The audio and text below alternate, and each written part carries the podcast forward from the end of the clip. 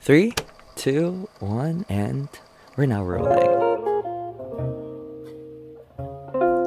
Welcome to Pet Talks Podcast, a space where we engage in meaningful conversations of the youth and for the youth. We are a work in progress, and so do you.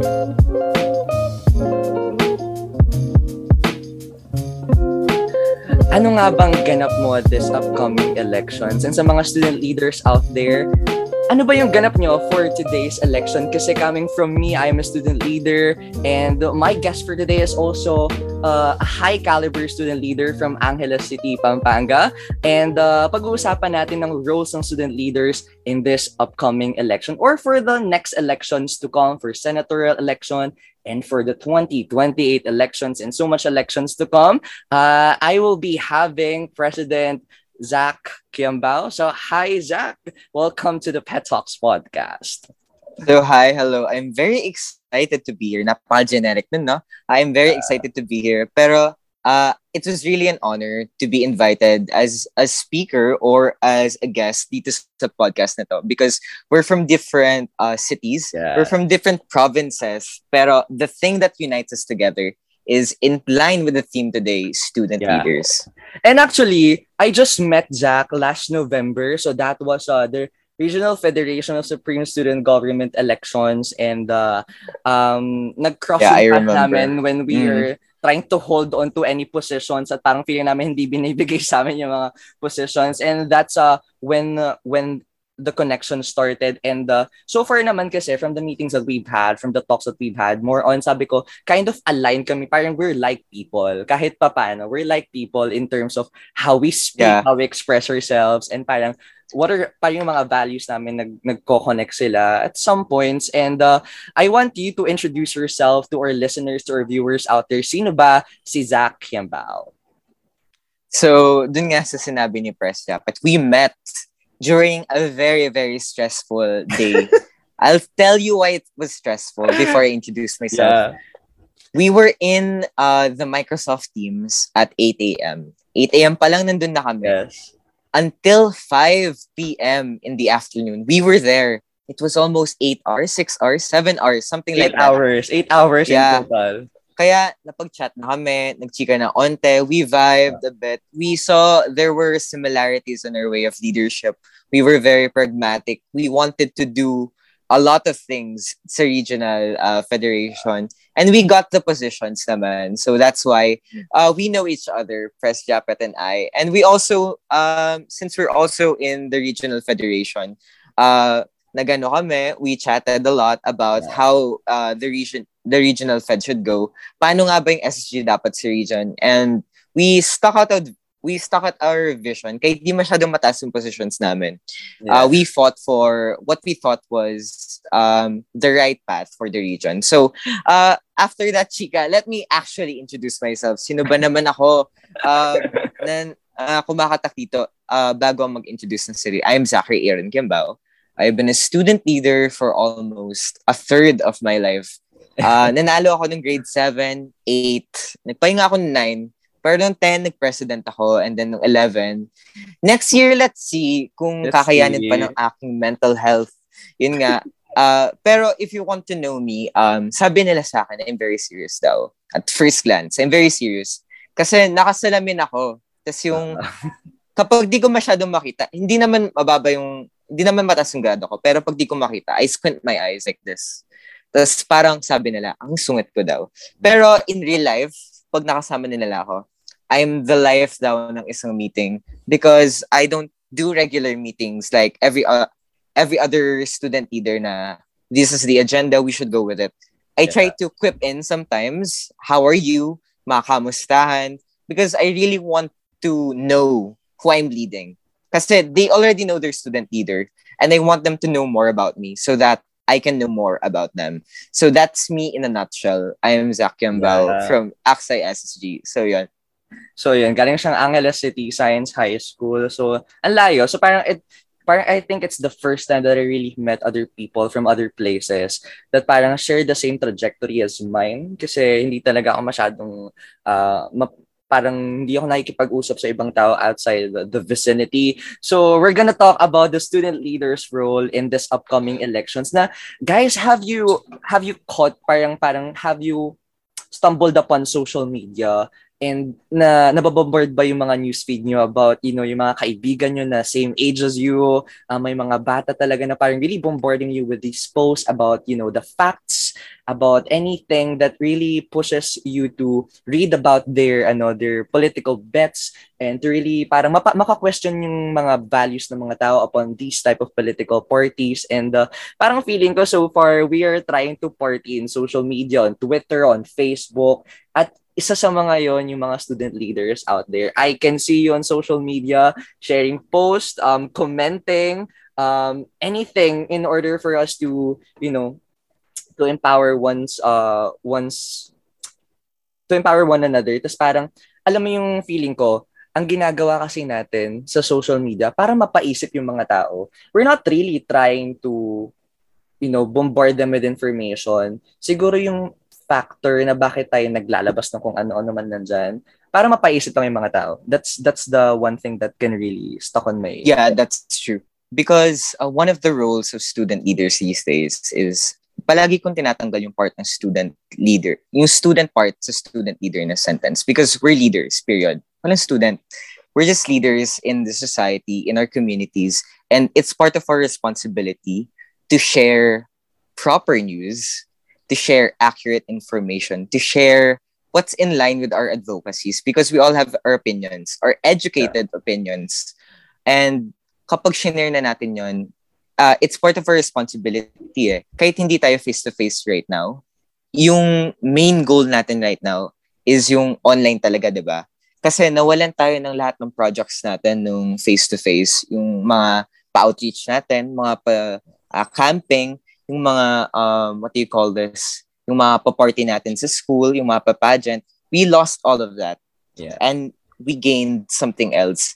We gained innovation in how to, paano ba, paano ba yung mga project ngayong pandemic? Puro webinar. Pero right now, medyo, ano na yung mga webinars, gas-gas na. That's why we try to innovate yung mga ganun na projects. That's why we have um, um, PubMat, ano, PubMat series we have a lot of things that we share on social media. Kaya yung mga nakikita ko na um, student leaders out there na nag engage talaga sa social media, uh, sila talaga yung mga idol ko. Lalo na yung mga nag adapt talaga sa situation. Mga napapa-TikTok bigla na student leaders, mga nag-YouTube, mga nagva-vlog na student leaders para lang ma-bridge yung gaps na nawala nung pandemic and all. So parang with that movement, what happened before pa? Like, can, can we talk about the background of this topic? Ano nga ba yung nangyari noon? Uh, what's the reasons why all of this came to this point? So, let's circle back to ano nga ba yung um, topic yeah. ng podcast na to, which is um, student leaders' roles in elections. Uh, this election is one of the most important elections. Kahit sinasabi nila yon every four years, every three years pala in our case, this is one of the most important elections. Why? Because one of the candidates is actually um, against the values of student leaders right now in the pandemic to share good news or not good news, accurate news, or better yet, the truth. Uh, they're relying on trolls, on um, negative campaigning, on things like that. So that's why um, I'm emphasizing the roles of student leaders these days. So ano nga ba yung background nila? A short history, um, short history lang with me. So, can you recall nung um, martial law? Okay, palagi na binabalik to, pero I'll just say it again because it's part of our history. Kahit sabihin nila may kulay daw yung history na yun, walang kulay because it's about democracy and it's about uh, the people as in general. Um, UP Dalaman was created by the police and the armed forces. Um, naturo lang to sa amin nung AP class namin. Pero I think it's very important. Uh, UP is known for its free speech and its knowledge, diba? And its role in building the nation and protecting the nation. So, nung pinaraid yung UP to raid it of communists and activists, what did the student leaders do? They barricaded UP. They fought for their school. They fought for their rights. can this situation be seen today? It can still be seen. Even though we're not marching in those streets, even though na hindi tayo nagbabarricade, hindi tayo nagtatapon ng Molotov, we don't have to go through all of those uh, things. We just have to do what's right. So ano nga ba yung tama ngayon? Share the accurate information to uh, give your opinion kahit na sinasabihin kang bata ka pa lang or komunista ka, rineretag ka na, di ba? Or puro reklamo na lang daw alam mo or feel mo na daw alam mo na lahat kasi nakapag-aral ka. Uh, just say that nag-aaral ka for a reason. The education that you um, the education that you attained, um, the methods that you attained, the professionalism that you attained, yun yung ginagamit mo right now. What's the use of education kung di mo naman gagamitin? And what's the use of educating the people if you're not gonna listen to the educated, di ba? We are all educated people. We can do this, right, guys? Mm-hmm. We can all do this. And paano nga ba magiging pag-asa ng kabataan kung wala tayong boses sa entablado ng lipunan? That's what my Filipino teacher said. And that's what resonated with me. So, pag sinabihan ka na bata ka pa lang, na you don't know anything about the world or the real world, uh, just say that you have your experience as a person, you have your experience as a student, and you have your experience as a leader yeah. and you know your facts yun yung panghawakan mo sa day-to-day lives mo. Ayun. Yes, and actually, parang for the most part, ah, lahat ng mga parang ka-age natin or kind of nasa age group natin, ang pinangahawakan kasi nilang fear is that the elderlies will question them on the variety of experiences that they've had. Na parang, you're talking about what happened in history, pero are you even born that time? 'Di ba? Kami yung nabuhay dito and parang naririnig natin, we have the right to speak ourselves into it. Kasi kami yung nandito, nabuhay kami dito, and we don't have the right to even speak or question what happened that time. So parang ganun yung nagiging mindset ng mga elderlies towards us. Pero what is the most important thing in this? Because it's our ano na eh, it's the trajectory of our lives in the next 6, 12 years. And parang wala na silang pakialam doon sa magiging buhay natin because you know what will be left on us is the world that we have the opportunity to build right now. Kaya parang this is the reason why student leaders or most of the students are being torn in the middle eh. Kasi on the mm-hmm. right side, elderlies are pulling them back because they're trying to question na are you are you even validated to speak things like that on what happened last time? Tapos we are also torn in the left side na parang this is our future. So if we don't speak about this, if we don't fight for this, or if we don't try to question the traditional system that really gave, you know, gave rise to different type of suffrages last time, what's gonna happen? So we're still gonna be stuck on the middle. I think that's uh, that's one of the reasons why why things like that happen that are initiated by student leaders way back that you've said that the UP did uh, put barricade in their school in order to protect the students inside the university. Yeah. On that part kasi, the, most popular term is, sabi ng lolo ko, sabi ng lola ko, but that doesn't mean uh, the atrocities on that time didn't happen. They're not, yung sinasabi nila, tahimik yung buhay nila. Pero they didn't say na that didn't happen. They can't debunk that. It's it's facts. Sabi ng Amnesty International, um, these are all facts. The mere facts, the mere fact na facts sila, they can't debunk that. It's their opinion na tahimik yung buhay nila nun. It's their opinion na masasabi nila sa'yo na prejudice sila in saying na you have no right. But yeah. in all actuality, you have all of the rights because when you're talking about elections, you're not just talking about the past year. The most important thing is you're talking about the future here. The future is in us, the youth. Um, I'm not degrading the elderly and saying na wala silang future dito, pero we'll be bearing yung mga utang nila. We'll be bearing the mistakes. Yeah. It's our responsibility not to repeat those mistakes for the next generation on that note of history ng mga student leaders, naalala ko lang, um, back nung World War II, yung mga students din yung nakipaglaban na uh, for women's rights, yung student leaders din yung uh, nakipaglaban dyan. Student leaders are always there system. Like, we're the more energetic ones. Nasa atin yung torch, nasa atin yung responsibility to fight for those na pagod na. For example, yung mga matatandang activist na ngayon, yung mga matatanda na, they can't do what we do, yung mga students. We have more skills right now, especially in the age of media literacy.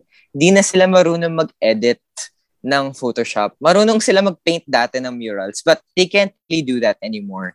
It's on our part to do those things that they did before and yeah. to elevate it to another level. So that's our responsibility. And the fear of being outcasted or exiled by yung mga matatanda, kailan ba yung naging hadlang para sa ating mga youth? Because yeah. we've always had teenage rebellion, di ba? Pero there's always there's always rebellion in a good way. We're rebelling from traditional, medyo racist, medyo misogynist, medyo traditionalist, medyo sexist na ways. And we're um, uh, trajectorying, uh, we're having a trajectory to a more liberal, more accepting, yeah. more tolerant, more loving uh, future. So yun yung role natin. We need to go into the right path. Ayun. Yeah, I just want to express um, something on social media. Kasi I think uh, I, I have a realization on how the elderly reason out things that happened in the past. Siguro because at this time, social media can bring us to many places in just one click. And uh, it, it gave us the opportunity to really understand what happens on the on this side, what happens on this side. Ngayon, nalalaman na natin kung ilang COVID cases ang meron sa ibang bansa. Kung meron bang mga war sa ibang bansa, we can really uh, see the videos out there. Pero I, I think years ago, 30 years ago, social media wasn't there. Like people, I know, I have an observation na elderly stories about what happened 30 years ago, 40 years, 20 years ago will only be based on their current privileges that time, their current stories that time, and kung anong nasa harapan lang nila. Because, you know, I think television channels are limited la- that time. and they can really watch any types of shows that they can watch the news will be limited but you know the the information and the news that they can hear that they can read will also be limited because walang masyadong medium to deliver any information to them at any platform that they can have kaya parang their narrative about what happened last times or years ago will only be based on their perspective, on the way that they see the world based on their current circumstances that time, based on their current situation. Kasi I'm hearing elderlies saying that what happened, for example, Marshall was very, ano, was very barbaric because siguro that elderly comes from a place na nakikita niya talaga yung mga barbaric acts, 'di ba? May mga elderlies naman na they can say na magaan ang buhay, um, mababa, mabababa yung mga bilihin dati. I think that was because they're coming from a place that uh, they are really used to that and nasa ibang lens sila.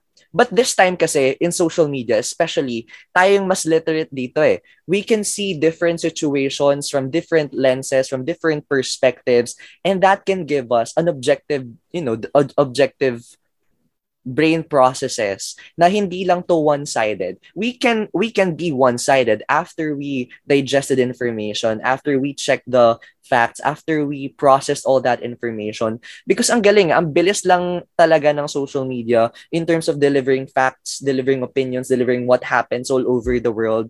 And talagang uwok na uwok talaga yung mga kabataan ngayon. And I think that's one reason why we cannot be less of a person than the elderlies because we have, you know, parang sinasabi lackluster tayo or konti lang experiences natin. But no, we are living in a society where social media brings us to many places in just you know, a single second that we can have. Kaya I think that's the reason and that's my realization on the phenomenon of uh, iba-iba talagang narrative na naririnig natin from our elderlies.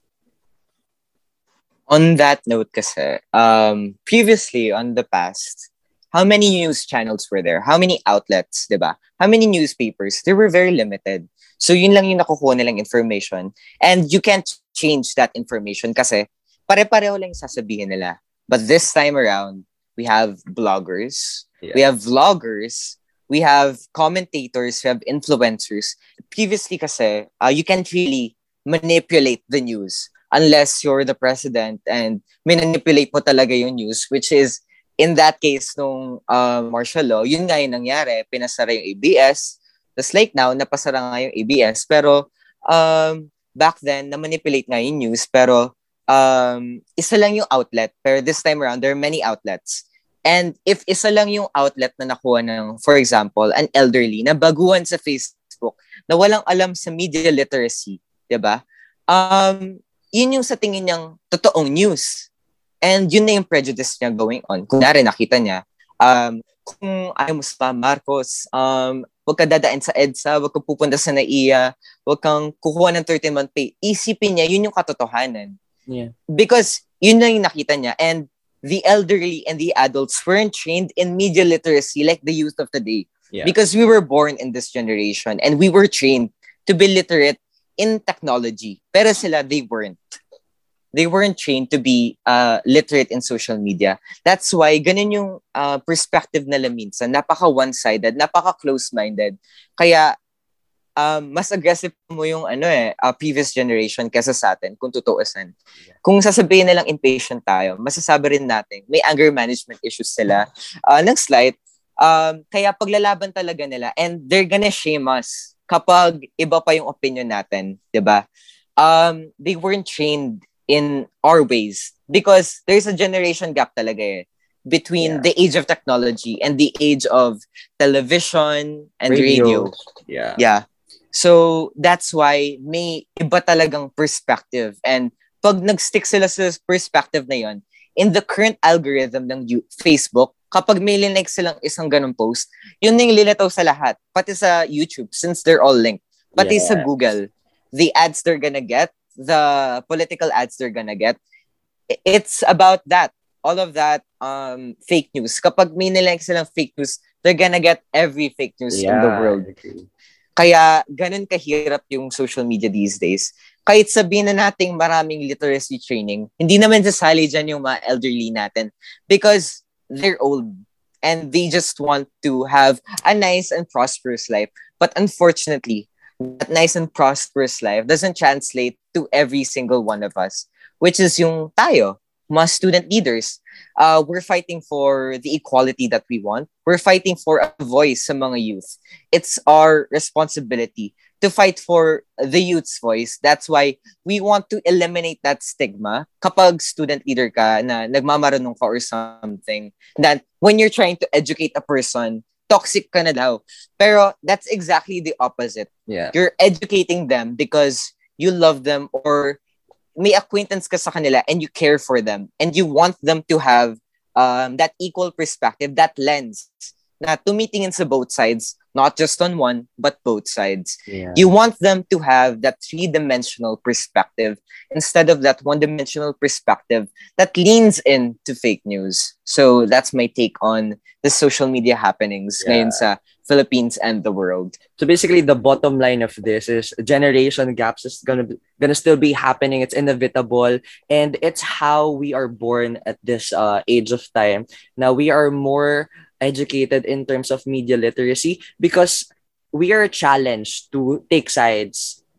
Pero we need to also consider every sides that we need to have. And I think from the past, hindi talaga empowered yung mga youth last time or yung mga mga parang tao doon na nasa age natin last time or from the years that had passed to really um, scrutinize every information from the news, from the newspaper, television. Kasi most of the television, most of the radio news that naririnig at napapanood nila, more on passive information, like parang most of the people cannot really scrutinize or question that. It just really passes onto their ears and na-absorb nila. Pero this time in our generation, it passes through our ears. We can see it, we can read it, pero tataas mo na yung kilay natin. This is, is this even true? May mga basis pa to. And I think that's, ano, that's the gem that the youth of the day holds. It's, no one has it, but only us, the youth. So I think that's the most important thing that we we need to be proud of this time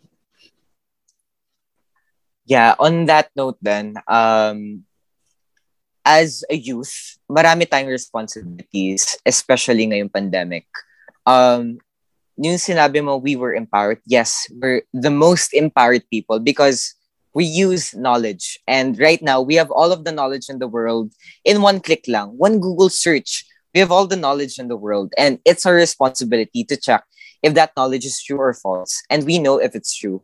And yun nga, pag tinaas natin yung kilay natin, we're very, we're more critical and we're more vocal because we have that power. Yung mga bosses ng nakaraan kasi, they were silenced uh, nung panahon ng martial law, they were killed, abducted. That's not a hoax, that's a fact. Tino-torture sila.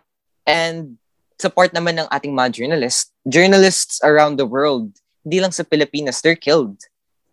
Um, kahit hindi sila student leader, uh, they're killed for voicing out their opinion when they write a critical news about the government. Even if it's true, they're punished for it and they're cased with libel. Just like Maria Ressa, she yeah. just reported the truth. But she was indicted of cyber libel by an unknown case from her past that's beyond six years. Uh, ngayon lang inungkat nung uh, may criticism may criticism siya about the government. Isn't that a bit too uh, convenient, bigla? Um, they'll come for you. But right now, nasa sa atin, if we're gonna fight it, if we're gonna be prepared to fight for what we believe in, if we're gonna be prepared to fight for what's right, we're if we're gonna be prepared to fight for our lives, lalo na ngayong election, we have a lot of good candidates. When I say a lot of good candidates, hindi to joke joke. We have an economist, yeah. we have a city mayor, we have a labor activist, we have a PNP chief, we have had one of the best vice presidents in our lifetime. But look at the polls. what we said about the media and reflects on our polls. Sino nananaig right now? A thief is in the lead. He's st- actively stealing the election. Uh, 2012 pa lang, yung first time ko makakita ng post about um, martial law and how it was positive. Um, na-woke lang ako noong 2016 when I became educated sa Science High School. When they give when they gave me the tools to be literate, dun pa lang dun ko pa lang nalaman ah, it's not one-sided. We should still look at both sides and be critical. Yeah. Kasi kahit right now, um, even if you look at their platforms, ano ba yung mga platforms nila? One is about abolishing corruption. One is about um, infrastructure. One is about um, a lot of pro-people reform. One is about labor laws. And then yung isa, pagkakaisa, it's like an SSG election para sa isang candidate na yon. And they're advocating for unity daw. Um, But unity is an after effect kasi eh. Unity is an effect of your platform. Yeah. Hindi siya platform by itself. Yung unity na to, naririnig ko lang to sa mga year level rep and chair na umahabol sa SSG. And hindi ko pa yun naririnig sa mga SSG president, yung unity. Kaya kung humabol man siya sa SSG, matatalo pa siya kasi hindi man deep masyado yung platform niya eh. Um, the the media literacy is really being shown dito sa polls na to. And right now, um, tingnan nga natin, uh, right now, ano nga ba yung magagawa natin? Yes. Uh, because uh, the instruments are in our hands. Yung phone, yung phone natin, it's a simple instrument that we use every day, but it can still be empowering to others. Yeah. Kahit sabihin mong um, hindi mo i-share yung post na to. Pero malay mo lang, pag sinare mo yung post na yun, you might change one mind. Yeah. Malay mo, pag kinausap mo si manong driver sa trike mm. mo, malay mo, you might change his mind, his or her mind. Malay mo, pag nakausap mo si ate or kuya na nagbebenta ng tusok, you might change their mind. It's a grassroots foundation talaga. Uh, let's go back to what happened in New York last 2019. Ano nga ba yung sinasabi ko? I'm talking about Alexandra Ocasio-Cortez. She yeah. started from nothing. She started from nothing. Legit lang. Yes. She started from nothing. The polls were 80 to 20 to um, yung kalaban niya. Pero ano nga ba yung nangyari? She talked to people every single day. Like harap-harapan. She energized a sector of the people na hindi nagvo-vote, which is the youth. Because the youth think that wala naman silang ambag because of that prejudice talaga eh the prejudice na wala naman talaga tayong ambag sa um, political kasi sa politics because we're just young. Yeah. Pero when we're energized, the youth, tignan mo lahat ng polls sa universities. Sino nga ba yung mananalo? nakikita mo sino talaga yung gusto ng kabataan na edukado talaga. I'm not saying that other people are uneducated. Yeah. I'm just saying that they're misinformed and they're just looking at one perspective. Look at what, uh, back to Alexandria Castro Cortez. She rose up step by step by energizing a sector ng mga hindi nagvo-vote talaga. When she got those non-voters, when she changed the minds of people to yung sinabi niya eh, the people in power right now, who are they really serving? Are they serving you? Or are they serving the elite? Are they serving um, the people out there in the streets na nagbebenta? Or are they just serving um, a sector na mayaman na? Yung mga ganun. Uh, things like that, stories like that, they really inspire. They can really inspire the youth of today, lalo na sa election na to. Yeah. Malay mo lang, the polls may be um yung polls right now eh, they're very one-sided. Pero malay nyo lang. Because, tignan nyo nga yung polls. I'm not, okay, I'm gonna bring up a bad example per se, pero look at what happened nung 2016 elections sa US. Yeah. Trump was back by 20 points on all states, kahit sa Republican states. But he won by a significant margin polling um, and surveys are not are sciences. I really respect them. Kasi pinag-aaralan namin yan eh. Statistics, um, research methods. But they aren't that accurate. Pag tinanong mo yung isang tao sa Pilipinas, kung natanong na siya sa mga polls na yun, di pa sila natatanong. Sino nga ba yung mga tinatanong nila? You should really look ano yung knowledge nila. Kung bakit ganun yung mga uh, results nila. Yung mga kinakausap nila is from a sector na that's really prominent sa candidate na yon. Kaya wala masyadong nagsasabi ng ibang candidate. But when you look at um, regions like Bicol, like uh, Western Visayas, yeah. like parts of um, Northern Mindanao, uh, the Zamboanga Peninsula, um, Southern Luzon, uh, mag-iiba yung polls na yan, pustahan, when you um, really dive into it. So that's my take on um, uh, that issue. Yeah, parang natuwa ako sa part na yun na parang I, I can see really parang story Facebook post na may kinakausap talaga sila. Parang hindi naman nila intentionally to speak to that person. More on nag-bump lang sila to each other. And uh, nap- nakapag-usap-usap lang sila. It takes a single shift of events to have a paradigm shift talaga. Like for example, yung nag-angkas kay VP Lenny to her to her parang grand rally, uh, they parang nag-shift sila ng parang how they see everything. And parang in every political presidential bulls, vice presidential bulls, parang if these people are exposed to different sides, are exposed to see different stories, different narratives, then they can made para make their decisions by their own. Kaya nga we are seeing these people changing their minds talaga because of, you know, what's what what really happens to to to us like yung mga kabataang volunteers I, I I really am thankful for them. Kasi they are really doing the groundwork. No matter how many people disagree with them bash them uh, paint the walls that they painted parang binabash sila sinisigawan sila na um, wala silang magagawa sayang yung boto nila. Pero Zach I I just want to ask you something. How how can we deal with people that don't agree with us or or don't agree with what you say what you believe in That's actually a great question. And ganito yung thought process ko dito. First off, what's the background of this person? If this person is a middle class person na umuuwi every day, tapos tinitignan lang yung TV, and they have that sort of perspective that leans into naniniwala sa fake news and all, uh, you should really look why. Because they're tired, they're middle class. Um, hindi nagbe-benefit kasi yung mga, mga tao sa previous administrations. Katulad ng um, pres- si President Ninoy, um, masasabi nating tumaas yung ekonomiya natin. But was it really an inclusive growth on all sides? Or was it an exclusive growth? Masasabi mo tumaas yung GDP natin because he uh, invested into those rich communities like BGC, yeah. like Clark, uh, sectors like that, tumaas yung GDP natin because of that. But did it really affect the middle class Filipino, that everyday Filipino? No.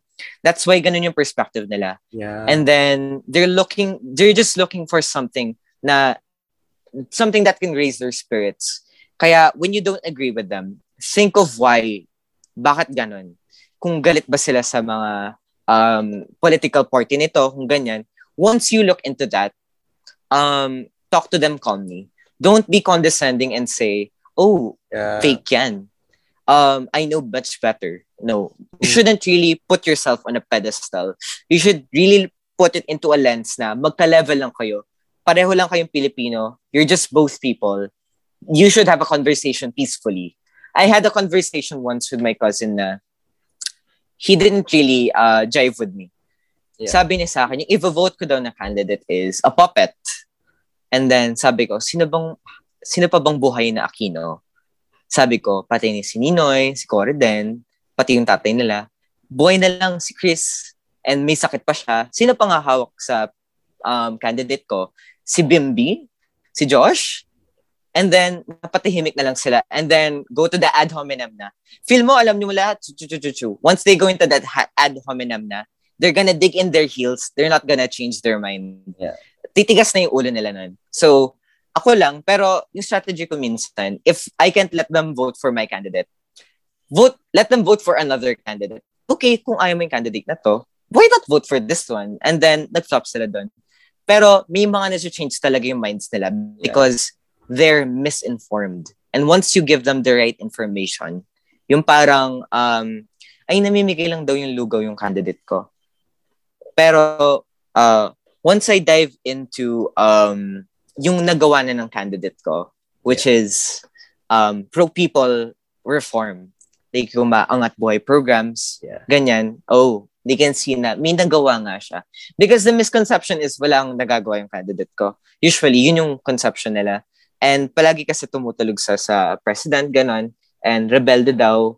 Pero, um, the truth of the matter is, is once you get to the heart of all of these candidates, um, si Ping, he's the most experienced one, you can say, sa politics. But yeah. is he really in line with the future? Si Isko, you can say na maganda yung Manila. Yeah. Right? Maganda yung Manila. Pero can you say that Manila can be the rest of the Philippines. You can't really say that. You can say um, si Pacquiao, he has the heart. Yes. But is the heart enough? You still need the brain. And you take the front runner right now, si Bongbong. Kahit sabihin na natin, let's take all of the history ng uh, martial law away. Let's take all of that. Yep. Let's look at the heart of this candidate, his answers and all, his platforms. Once you look at his platforms, his platforms really aren't that deep. Once you look at his education, he didn't finish college. Kung tutuusin, hindi siya nakapagtapos ng college. That isn't um, criteria. And then you look at the most, you can say, um, um, well-rounded candidate. Nakapagtapos ng Doctor of Economics, lawyer, um, um, a mom, a lot of party, uh, a lot of reforms, a lot of um, laws that have been passed, you can see na siya talaga yung candidate. But once you dive into that news, lahat ng news, lahat ng propaganda, nag-iiba na yung pananaw nila. Kasi if di mo sasabihin yung name ng candidate na yun and sasabihin mo lang yung platform na yun, I'm sure yun yung i-vote nila. Pero once you dive into that propaganda, nag-iiba na, yung pananaw nila because you can somehow say that they were brainwashed. And back to the question of how to deal with people you don't agree with. Talk to them at a level na yeah. they won't dig in their heels sa ground. Talk to them at a level that they're willing to change. Timplahin mo muna, timplahan mo muna siya ng juice or something. Get them to a level that he'll be com- he or she will be comfortable. They'll be comfortable. And then once you're all calm, once you get into the ground of that discussion, kung sino talaga, I think you can really um, change their mind on on uh, their views and perspectives. So that's my take on that. I agree with that kasi uh, I think ang strategy ko din in order for you know to talk to people face to face is talk from talk with sincerity talaga. I won't try yeah. to insert any political preferences when people are at the highest like parang saddest moment, happiest moment nila. Kasi parang the thoughts are gonna come rushing and the, there, there will be debates. Pero talaga I can attest to, you know, calm, uh, calm way on how we try to talk to people, try to, you know, convince them in any way that we could for for parties, for this people, for a group of people that are running for position. And I think kasi when if I am the listener at ikaw yung if you're trying to convince me or talk to me about something uh, politically related, I will be much more convinced and I will more listen to you if we are at the same level na of emotions, of, you know, fluctuations ng mga iniisip natin na parang kalmado lang kasi it just gave me as a listener that this person has really good intentions to talk yeah. to me about this. Uh, hindi niya ako tinitira on my saddest, hindi niya ako tinitira on my happiest, on kung kailan ako inis na inis siguro this person really understand my feelings and really understands what what's gonna happen if he or she told me this way like politically na parang at least you can control the situation kahit papano. And what whatever happened at the end of the conversation if you agreed with the uh, if you agreed the with the concept that you talked about if if you still disagree together at least walang relationship na na-compromise. Walang nasirang relationship. At the end of the day parang you just offered your open mind in the conversation. And yeah talagang ang masasabi namin talaga sa inyo just talk to people. Naka-level nyo sila hindi maka-level nyo sila dapat in the same level of emotions of you know uh, their moods and try to come from a place that you're sincere that you really want them to really understand you in a deeper level not just in the social media level pero talagang yung values gusto mong i-share talaga sa kanila. And after after we talk about how to deal with people that really disagrees with you or somehow medyo iba sila ng pananaw ano ba yung mga magagawa natin? Kasi these youths are really trying to scroll on social media kasi ako I have the frustration months ago na parang feeling ko wala akong magawa. As in, wala talaga akong magawa. I'm a student leader, pero syempre, I'm still iffy about the things that I can do. Baka kasi it's not, it's prohibited or something. Kaya anong nangyari, I scroll through social media in a very toxic way. I'm I'm looking for information that can really validate my feelings that time na okay naman pala, okay naman pala. Pero uh, the best thing pala is malaman mo na may magagawa ka. What are the things, Zach, that we can really do kahit at the bare minimum for the youths out there to really empower themselves to speak up and to have to take up space in this upcoming elections.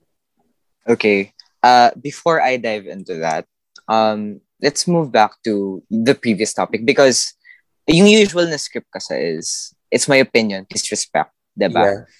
Please respect my opinion. Pero um, not all opinions are valid per se uh, not just because you have a view, you have a perspective, um, it's valid.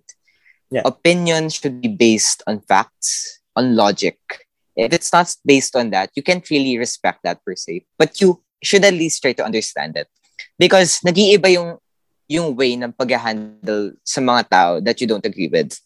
Yung ibang tao, from the heart. Yung iba, from the mind. Yung iba, both. Yung iba, from a religious perspective. Yung iba, spiritual, yung iba moral perspective, yeah. yung iba economic perspective. Kaya uh, mahirap talaga mag-convince ng tao. But once you do that, that sweet convincing line na sinabi, okay, thank you for that. Mm-hmm. You just changed my mind. That's a lot. Madami na yun. Because that person can really change yung iba rin niyang makakasama. Once, ay, nagbago ka din ng isip, yun, mag-start na yung um, ripple effect nun. But yun yung isa sa mga actions na pwede mo i-take. Yeah. Is yung um, to talk to people. That's one of the, the mo the bare minimum to actually talk to people and to change your mind. Pero isa pa sa mga bare minimum in the age of um, technology and um, media literacy is to use social media platforms, especially for student leaders. Why? Kasi tayo yung mga role models ng schools, ng communities nakikita ko sa mga post ko na sinishare ko, bigla umaabot siya ng 30 likes. Pero those 30 likes, nagugulat na lang ako because usually yung mga sinishare ko, kunwari meme lang, wala mang reaction ganun. Yeah. Pero dun sa mga post na ganun na, simple lang yung sinare ko. It's just news. Marami nag-like, ibig sabihin, there's an influence kasi student leader ako. And you should use that to not your advantage, but to the advantage of the people and to society itself. That start on the small yun lang yung small. On the second part, you can try to actually help in the organizations na uh, tumutulong sa isang candidate. Um, kahit hindi ka lumalabas. For example, uh, look at your talents. Ano meron ka? You can be a secretariat. Ano ba yung ginagawa ng secretariat sa mga um, office na ganyan? Nagda-draft silang letters, formal letters, partnership letters. Yun, for communication letters, ganun yung magawa, ginagawa ng secretariat. The MOTMs, ganun. The narratives, uh, importante yung mga ganyan. Kahit behind the scenes lang, importante sila. Meron rin yung mga editors. Ngayong um, age ng pandemic, um, talagang inubos ng mga student organization, yung mga editors natin masasabi nga ng ibang editor, dapat daw binabayaran sila kasi mas mabigat talaga trabaho nila kaysa sa ibang committee sa um, isang student organization. These editors, um, with the right graphic design, they can change minds. Kasi yung iba, sa visuals sila nagre-rely. If they present a powerful visual with the right color combinations and all, the right fonts, malay mo lang, may mabago kang isip sa mga ganun. That's the middle level on the upper level naman, you can actually go out and campaign. I'm not just talking about your relatives. You can actually go door to door. You can actually post tarp sa labas ng bahay mo. You can actually paint a mural. There are many, many ways. Yung iba sumasayaw sila ng dance covers. Uh, use your talents to your advantage. Kasi um, this election, marami kang magagawa. Legit lang to. Marami kang magagawa kung um kunwari streamer ka, you can stream for um the candidate. If uh, you're a writer, you can write for that candidate. Madami kang pwedeng gawin. Don't limit yourself to the confines of the four corners of your room sa pagiging um, active sa election season. Because there are a lot of things you can do. Uh, yun lang yung ma- masasabi kong examples right now. But there are a lot of things that can come to mind. Just search sa FB they're gonna look for applications ganyan. Looking for graphic designer. Looking for a t-shirt printing. Kasi yung iba, may t-shirt printing business sila. Mali mo lang. You can give some for free. Yung iba, may tarpaulin printing business. Yung iba, may um, magazine sila. There are numerous, numerous paths you can go to. Not just for um, elections these days, but for actual advocacies you have. Yeah. And as student leaders, um, it's your job kasi talent din yung pagiging student leader. It's your job to actually organize these events. Kasi lahat ng mga yan, may talent sila. But they can't do anything if they're not organized by one leader that they can look up to, by the logistics person behind everything, the behind the scenes person, the director behind everything. Yun yung role ng student leader, to actually organize these things, to actually um, accumulate the people that are interested, kahit na marami tayong limitations, lalo na sa DepEd, yeah. sa mga SSG, we're not um, legally allowed and it's not ethically allowed na mag-campaign because DepEd is still um, government. What do you call this? A government agency, and the SSG is part of that government agency, so we can't really voice out. But they can't restrict their students. Iba yung um, student leader ka sa school mo iba yung leader ka in your community. Yeah. Because as you can um as you can see, student ka for most of the day, but you're still a person out of that G classroom, out of that Microsoft Teams. Ibang tao ka. You're not just a student, you're a leader in your own sense. Kaya ganun. There are a lot of many, many things that you can do. Um, lalo na yung ano, many, maraming innovation sa pag-campaign. For example, yung isang candidate, radical love yung theme niya. Outreach yung pag-campaign niya. So, that's really cre- that's a really creative way to do these things. Ayun, may mga campaign rallies then, may mga DP blasts, may mga house to house. You can participate in many things. It's up to you na lang kung um, higa ka lang sa kama and do nothing. And it's up to you to stand up for what you know is right and what you know is the truth. I actually, ano, para natutuwa ako with the platform that we have as a youth. Kasi, inter- energy-wise, mas marami tayong energy among other generations na madaming madaming platforms. Like for example, mga nabanggit ni Zach kanina, like kung saan ka talaga nagbo-bloom if ever na makakuha ka ng something na parang butas dyan para mailabas mo yung creative juices to support uh, your values, uh, to support that presidential or that political party with the talent that you have or with the opportunity or platform that you have, it it is meaningful for ano for our generation. Kasi you know, madami talagang bata na gustong tumulong, pero parang wala silang makitang opportunity. That's why they're just being, ano, like, nagsuscroll sila sa Facebook nila. Like, parang they're, they're trying to seek validation about their side. Na parang, it's an, an, an, an unending loop talaga na nakaka-frustrate. And I've been there. And kaya ngayon, I, I, I, I asked myself a month ago na, ano bang magagawa ko?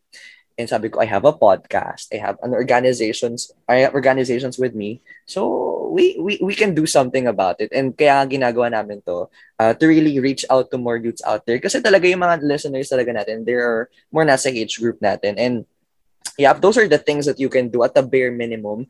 At uh, natutuwa din ako kasi I have friends that are part of the party list for the Kabataan party list and pumupunta sila sa iba't ibang lugar to campaign, to support a uh, senator, to, to support uh, uh, presidentiables, vice presidentiables. And uh, grabe, kasi dati parang wala lang kami, naglalakad lang kami, nagkukulitan lang kami kung ano-ano pinagaga naming mga kalokohan. Pero this time, uh, we really care for country and uh, nakakatuwa yun na when you try to understand your talent and your skills and the thing that you can offer to the community, tapos you use it to really champion for the you know, for, for your senate, for your senator, for your presidential or vice presidential, it really shows other people that you have the heart in terms of choosing a certain side. Kaya those are the things that you can do. Madami, madami dyan madami kayong kaibigan siguro, we, we have different connections uh, to really help you find the, what's the best for you in order to do something for our country, right? Yeah, that's right. And I think we missed out on the most important thing that you can yeah. do this election, which is to actually go out there on, the, on May and actually vote for the candidate that you want. Yeah. The qualities that you're looking for in a candidate may vary, but I'm quite sure na yung qualities na hindi mo hinahanap sa candidate, nag-iisa lang yan.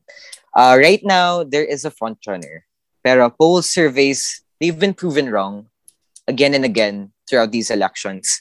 Nung VP elections in 2016, nag-iba yan. Front runner din siya nun. Natalo din siya. I was shocked. I was shocked when, yeah. when I was 12 years old. watching on the front of the TV na parang, ah, natulog lang kami, iba na siya, di ba? Kaya parang anything can change talaga, right? Yeah. Yeah. And as we can recall, 215,000 lang yung difference ng votes nila nun. But right now, we have 1 million new voters in a span ng maraming taon. Hindi lang 1 million new voters. There were also new voters noong 2020, 2019, yeah, 2018 na nag-register. And may power tayo. Because you can actually see, as I, I said earlier, yung polls and surveys naman sa mga universities, universities. and sa mga schools, yeah. you can actually see sino yung gusto ng um, kabataan. Ano yung pulso ng kabataan doon? So, um, there are a lot of things that you can do. Um, umiikot na lang ako, pero I'm really yeah. um, emphasizing this. Uh, go out there and vote on the actual day ng election. Kasi um, masasabi natin wala tayong power as of now. But the elders, they're all um, gonna grow old and they won't know what's happening in the world anymore. Pero pag tayong tumanda, nasa atin yung society, di ba? And um, it's up to us to fight and champion for um, what's right. And um, yung mga candidates na to, tumanda na sila sa um, tumanda na sila sa mga posisyon nila. Yung mga senator, mga mayor, mga congressman, matanda na sila, legit lang. Tignan mo yung isang VP candidate, si Lito Atienza. Yes. He's so old. He can't really attend the debates anymore. Si Juan Ponce Enrile in 2019, humabol pa siya.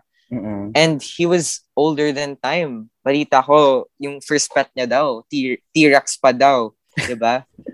um, so, let's look for candidates that are not I'm not saying young, but yeah. actually show something new to the table and bring something new. Kasi, yeah. um, sinadrelon, um, um, yung mga matatanda na, um, they're all gonna retire na. And yeah. we have the power to choose new people and to actually choose candidates na um, maganda yung qualities nila. Yes. Actually, parang madaming madami na frustrate kasi how can we take up space in the society if like bata lang kami. Pero ang gusto kong sabihin sa inyo guys, like don't be afraid to take sides. Uh, being neutral is kind of the way that na, mas nakakatakot siya. Pero please don't be afraid of taking sides. Kasi last year, I was not taking sides. I'm very neutral about everything. But this year, everything pivoted. And ngayon ko lang nalaman na I have every right to take side. I have every, right to create this podcast, talk about this topic. I, I have every right to talk about presidential balls, to talk about their propaganda, to to talk about their their political wills, yung mga um, mga platforms nila because you know, kapag tinanggal na lang natin sa isipan natin na these are presidentiables that are equal to applicants, job uh, job applicants, at tayo yung HR, tayo yung mga boss nila, na parang na-empower ka na pwede kang pwede pwede mo talaga silang questionin na bakit uh, ganito yung platform, bakit um, ganito mag-show up, bakit konti lang yung nasa resibo, bakit hindi accurate yung mga nasa resibo niya, bakit ganito yung uh, education background, bakit ganito yung curriculum vitae mo. 'Di ba? It just parang it's it, it, we we just brought it up in a wider national perspective pero the application of that is just a job application. And we're the boss. Kailangan niyo lang ma-realize na kayo talaga yung boss tayo talaga yung boss. And you know when when you try to be concerned about your ano mga anak sa susunod na mga taon kahit di niyo pa talaga iniisip yon kasi our parents did vote for us as well kahit papano at the minimum level unconsciously or what may mga tao diyan na mga dati na parents natin na they really vote for us. At kung anong meron tayo ngayon, somehow, these are the, ano, these are the byproduct of everything that they decided. Kasi I believe that uh, our current situations or circumstances right, circumstances right now are based on our decisions, but not our current situations. Kaya, kung ang current situation natin ay very traditional, national government, very toxic national government, there's still corrupt people, maraming nawawalan ng pag-asa. Na parang, politics will always be politics. There will there will always be corrupt people. There will always be uh, mga parang yung mga pagko-question ng commission and audit sa iba't ibang mga departments. Pero I think this election is kind of revolutionary because a new set of voters are added to the poll and you can really feel the enthusiasm. You can really feel everything because they can see the light at the end of the tunnel that we haven't seen for years. Na parang nakarating na tayo doon malapit na sa tunnels end of tunnel na we haven't been really seeing for years. At this time talaga I just want to say like don't be afraid to take sides. Okay lang na ma-question kayo ng mga tao, okay lang na yung mga magulang nyo against your political preference, okay lang if ever na um, binabash ka nila because parang feeling nila your, your presidential is not, you know, is not really worthy of it. Pero kailangan mo muna tingnan bakit bakit mo ba siya pinaglalaban? 'Di ba? Bakit mo siya pinaglalaban? It's not just for your personal um, perception as parang personal perception, it's not your personal identity. Parang wait lang, gusto kong mabalikan kasi we had a debate. We had a debate two days ago. The topic is, is it okay to lose friends? If you found out that your friend has a different political preference and our side na na-assign sa, sa amin ay yes, it's very okay to lose friends. Ang binanggit namin doon kasi you know, having to take sides kasi in a political perspective, human rights, civil rights, and other rights are always attached to any political bet that we can have. It is based on the background of that political, uh, of that presidential, vice presidential, of the, you know, of the plat- platforms of that presidential ball. And kung ibabasa natin yan sa mga karapatang pantao na talagang it's very universal, you know, it's really okay to take side. It's it's not it's not a parang an abstract thing na parang wala hindi ko alam kung saan ako pipili diyan eh. Pero you know, we have two types eh. We have morals and we have, you know, human rights. And morals is depending on your culture, the country that you grew up to, pero human rights, civil rights, and other rights very universal. And when you think of it, when you're trying to think of a presidential or any senatorial candidate, you need to think of that rights before anything. And may, may, may tinatawag na social identity theory. That social identity theory is something na kapag you identified yourself as part of the group, like for example, uh, you're a BBM Sara supporter, you're a Kakamping supporter, you are an ISCO supporter, when there is something that really threatens your group, na parang there's fake news out there na parang binabash tong presidential bet mo. Yeah. It can really affect you personally kasi you're tied within that social identity group na parang, oh wait lang, sinasabihan nila yung presidential ko ng ganito, fake news and stuff. Parang feeling ko na-hurt din ako. Kasi there's a social identity theory that your personal identity will always be linked to the group that you align your values with. And it's a phenomenon of, it, it, it's a phenomenon that we can explain in humanity na we, we just need to understand it. Kapag may threat talaga on your group, it can really affect your personal identity. That is why people are reacting in, you know, over the places way. Kaya that's that's that's one thing that we need to consider in terms of trying to talk to people kasi baka pa nagsasalita ka na it can really be a threat to them personally. 'Di ba? Parang natuwa ako kasi binigay na binigay sa amin yung topic na yun and I really understood it better. Yeah. Yeah, there's also this term called social bubbles in line with the social identity, identity. theory. Once you're out of your social bubble and you haven't gone out of your social bubble and it hasn't popped yet, you haven't merged with other bubbles, you yeah. want to stay in that bubble for as long as possible. Ayaw mo nang um, makipag-usap sa iba. Ayaw mo na mag-change mind because you're not willing to go out of your comfort zone and actually change your mind and say, I was wrong about this. I I was a for many years ng LM ako, I was apologetic of Marcos because yun yung nasa FB eh. Yeah. Once I got the tools to actually research, once I got that knowledge to actually, I could actually say I was wrong. Nung grade 7 na ako, I was wrong about many, many things kahit na popular nun si Duterte nung 2017, nung grade 7 sa batch namin, I actually detested many of the policies, lalo na yung train law nun, na uh, kasi may mga kakilala akong sari-sari vendor. Yung train law, nagpapataas yun ng bilihin nila. Therefore, hindi sila makabili masyado. Mm-hmm. And it's really anti-poor, sabi ko. The train law isn't good. And then I was backlashed with a lot of statements like, you don't know anything about life. You don't have, you don't pay any taxes. I actually pay taxes because I buy things. May VAT lahat ng yon. I, so I actually pay taxes. So I actually have a role in society in saying that malito, I have an opinion because I actually have an educated opinion. You don't need to respect it, but I have it and it's it's an educated opinion. It is valid because I have the facts to back it up. How about you? Do you have the facts to back up your opinion? And on the debate of losing friends, for me, I have a different take on this. For me, it's not okay to lose friends, but it's okay to lose people. For me, the definition of a friend is someone that you stick with for many times in your lives and you stick with through their hardships in life. And for me, one of their hardships in life is being um, a victim of fake news and having um, misinformed opinions. For me, um, I won't cut them off. Um, di ko sila cut off agad. Pero I want to try and understand first why. Bakit ganyan yung paniniwala mo? We've had the same upbringing. We've had, we're in the same school. So why? And di ko siya ipapahiya. Because he or she is my friend. They're my friend. But it's okay for me to lose people. For example, what am I talking about people? They're not my friends. They have no affiliation with me.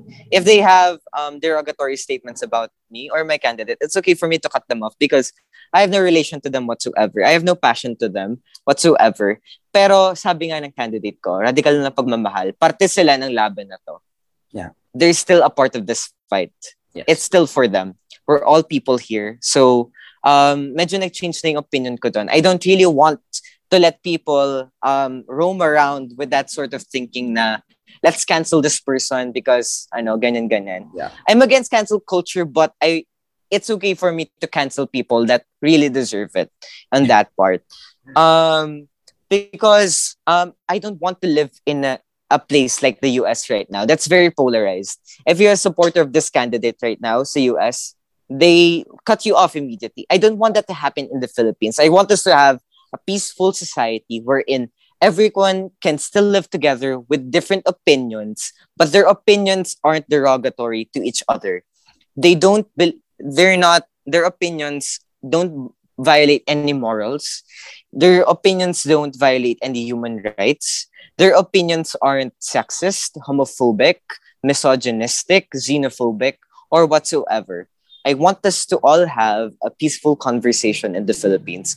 I don't want us to have a polarized society wherein if you're pink, you're not in with the reds. If you're reds, you're not in with the pink or white or green or whatever color you may pick. We're all still in the same country, which is the Philippines. At the end of the day, after this election, tapos na lahat ng yan. Wala nang paking ibang kandidato. Yeah. They'll strive for they need to unite the nation. Kahit unity yung um, um, what do you call this platform ng isang um, political candidate, I'll still say it. We still need unity after this election. Yeah. Um, it's not it's not a tangible um, platform for a president, pero it's needed. Kaya sana kung unity lang yung platform niya, um, sana i-expand naman niya na slight to economic platforms and social issues like that. So, um, we're almost, I feel ko we're nearing almost an hour. So I'll try to say what I want to say on how to vote, what to vote, who to vote, and all. So, um, bata pa lang ako. I can say that. I'm not legally allowed to vote. I'm not legible to vote. But the candidate that I'm looking, but the candidate that I am looking for is a very responsible one, one who is not kind. I won't say kind or nice. I'm looking for a candidate with a heart that can um, extend themselves to the masses and actually communicate with the people that when they're criticized, they won't kill them. That when they're criticized, they won't put them in jail. That when they're criticized, they actually um, absorb the information and look what they can do better. I'm looking for a candidate that actually can change um, the mentality that we have in the Philippines that kapag mahirap ka, yun na yun. Because kung tutuusin, the most prevalent problem is our country, in our country is poverty. And I want that to be one of the um, primary concerns that the candidate will address. I want the candidate to not be corrupt. That's basic na yon. Hindi ko alam ba't siya debate this election uh, na yeah. hindi dapat corrupt yung candidate. When has this been an issue na kapag um, na-convict na siya na not filing of tax returns, um, na-convict na yung nanay niya na for graft and corruption, they haven't paid estate taxes. Their family has killed thousands. Pero at the end of the day, hindi ko alam bakit dinedefend pa rin yun. Yeah. Um, this isn't a debate that we should have. We should be debating about actual policies. Kasi if iisipin mo, um, one of the things that they say to me is, I'm too critical of the government. Yeah. Pero come back ko dun is, what if linagay ko yung government officials natin sa Japan or South Korea? Would they last a month? No. Um, the mayor of South Korea, or I think Tokyo, uh, walang mayor of South Korea because that's a country. The mayor of Tokyo, um, may kulang lang doon na 2,000 or 5,000 yan. Nag-resign na siya that's how ganun kataas yung caliber ng government officials nila. Dito, um, may cases na sila ng graft and corruption. Nagbudot sila, nanalo na sila sa Senate seat. Yeah. They were number five pa yata. That's how bad uh, the politics in this country is. Pagpunta mo sa mga rally, I'm criticizing all candidates here. They're not talking about policies or economic reforms. Yeah. They're talking about the other candidates. They're talking about um, mapatama. They're talking about um, motherly words or um, words uh, gener- um, glittering. Anong tawag kasi doon? Um, yung mga adjectives na magpapaganda sa Pilipinas, ganun. Pero they're not talking about solid platforms. They have guest speakers, they have guest um, artists, they have singers. That isn't how a political rally should be for my in my taste. I get it why there are artists and singers para maengganyo yung mga tao. Pero this is a criticism to all candidates and especially sa politics here in the Philippines. It's a circus, basically. Circus yung politics natin dito sa Pilipinas. Huwag na tayo magmang ang maangan. Um, back in 2016, nung hindi pa nanalo si Duterte, predominantly sa buong Pilipinas, the predominant party was the Liberal Party. Nung nanalo si Duterte, bigla naging PDP laban lahat. That's how, um, ganun yung paninindigan ng mga politicians natin dito. Pupunta lang sila sa, sa um, the winning candidate. They're not going to um, the values. Kaya nga na-criticize si Lenin Robredo nung linabas niya yung Senate slate niya Lalo na naman si Bongbong Marcos nung linabas niya yung Senate slate niya, samahan ng mga may um, graft and corruption cases sa kanya. Tapos si Lenny naman, it wasn't um, a unified team talaga. It yeah. was a hodgepodge of trapos there. And then there was a liberal candidate here like Teddy Bagilat Sonny Matula. But there wasn't any Nery Colmenares. Some things like that, you know. They're in it to win it. They're in it to win it. I get that. But that isn't how politics should be. At the basic standpoint, it should be about values. It should be about policies. It should be about reforms. That's how elections should be. Not the name calling that we have right now. Not the pagkanta ng titanium, sabay-sabay, nag, na, the pagkanta ng roar. That's not what politics should be. It should be about the rawness of how government officials serve the people. That's my take on how student leaders can affect um, these elections. And one final uh, reminder go out there on the May and vote. And before that, campaign for the candidate that you think is right. So that's my take on that. And the last thing that I can say, especially for the student leaders out there, again, don't be afraid to take sides. Because I've been there na parang, should I take side? But I am a role model, so should I be neutral para hindi ma, you know, kind of polarize yung mga estudyante or to influence them in a bad way?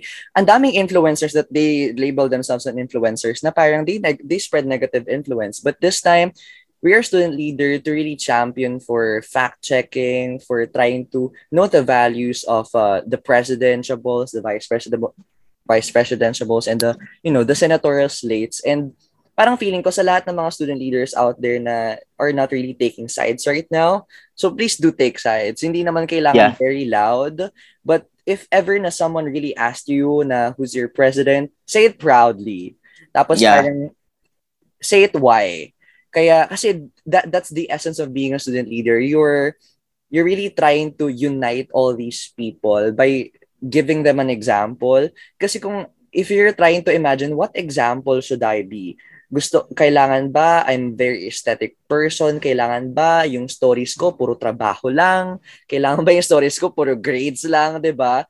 Kapag siguro kapag may siguro may mga mindset sila na kapag siguro nagsalita ako, nag-comment ako sa comment section negating this candidate or kapag nag-share ako ng post promoting this candidate, baka they will talk bad about me or they will question me behind my back that's that's that's part of it. That's part of it. Kasi people won't really won't really agree with you all the time but you taking sides can can really show the empowerment in you na talagang binigay sa atin binigay sa atin ng batas. Kaya if you're really having a hard time to speak yourself to express yourself or to even post something endorsing your candidate and why do it right now because ilang araw na lang, like parang less than 60 days ang natitira.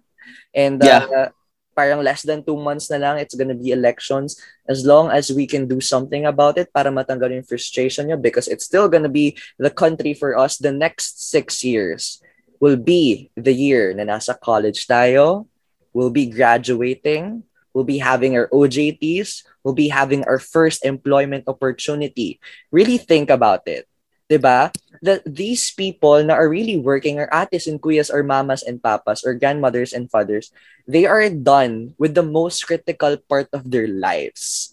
But this time, saktong-sakto, when we enter the most critical parts of our lives, being 18, being legal, being trying to be employed, being studying outside, you know, your provinces, going to Manila, having independence or having independency, at nataon na you have a new president, so should you choose a president that's really going to help you uh, with your independency or really help other people with their lives as well. So, ganoon natin siya titingnan kasi ang galing eh, sakto talaga, sakto when we try to flip the chapter of our lives, nag-flip din yung chapter ng gov- national government natin into a new one. And I'm just gonna say uh, last time, or this last time na, this time, it's a very special election because we can really see a light at the end of the tunnel. And as student leaders, it is now our responsibility to redirect the people that are neglecting that that is a real light that we're seeing right now na parang akala nila flashlight lang or just a mock light pero it's a real light talaga. Kaya it's it's our duty to really say na totoong ilaw yan. It's really uh it's really a small pinch of light out of a big lighted or enlightened world that we can have in the next six years and i think uh, if we chose the best presidents or the best president that we can have right now, it can be a domino effect in the next elections to come because na-break na natin yung barrier na the politics will only, won't always be like that that we had before.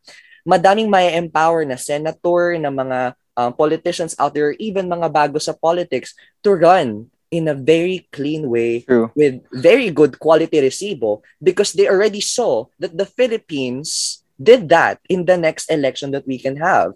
Kaya kailangan lang makita natin lahat na it can be applied to the Philippines and it can be possible and we have now the key to make that possible. Yeah, so that's the last thing that I'm gonna say. I think yeah, I said I already said it all. yeah, and for me, siguro my last spiel na lang is ayus, ayun nga, for many of us, for many, many of us through these generations, we have seen this country grow from the lens of a baby to a child to a teenager. And now it's actually our time yeah. to vote. And it's actually our time to be the adults in society, the taxpayers that give the money to the government. It's our time to lead this country into its tomorrow. Are we going to lead it into a dark tomorrow? Or are we going to lead it into a brighter tomorrow full of roses, and strawberries and uh, a bright future. Um, madami-daming mga bagay na pwedeng mangyari sa election na to. You may lose friends. Actually, you will lose a lot of people when the battle lines are drawn on May. But at the end of the day, when you get that president, that leader, not just the president, that vice president is equally as important. That senator, real slate, that Congress, that Congress slate, that party list slate, that governor slate, that uh, mayoral slate, that vice mayor slate, those councilors, that SK. Once all of those are combined, we can make a constellation of leaders that will lead us into the cascading darkness known as this pandemic and lead us into something that is actually livable. Because right now many people are dying. Many people are hurting. It's our time to show because this is one of the key tools of democracy. Lalo na sa ating mga student leaders. Because i've touched on what we can do as leaders and as youth a lot. But as student leaders marami tayong mga SSG dyan hindi lang tayo SSG Press marami din tayong mga SSG auditor, SSG peace officer, even class officers. Yeah. All of us combined, hindi lang tayo nag-iisa. Pag kasi naiisip natin, we're gonna comment on this, are we really gonna disagree with this elder? Isipin mo, there are also a lot behind you. There are also a lot with you and in front of you yeah. ng mga student leaders that are there to support you. You're not alone. Hindi nag-iisa ang Roses sa Pilipinas, guys we can do this together. And together, if you can recall, um, yung USA elections noong 2020, amidst the pandemic that we are in right now, it the statistics show that hindi nabawasan ng votes ni Trump. Pero ano nangyari? There was a, there was an increase, an increase in youth voters dun sa mga votes ni Joe Biden. That's why he won, guys. Malay nyo lang, malay nyo lang mangyari yun sa Pilipinas.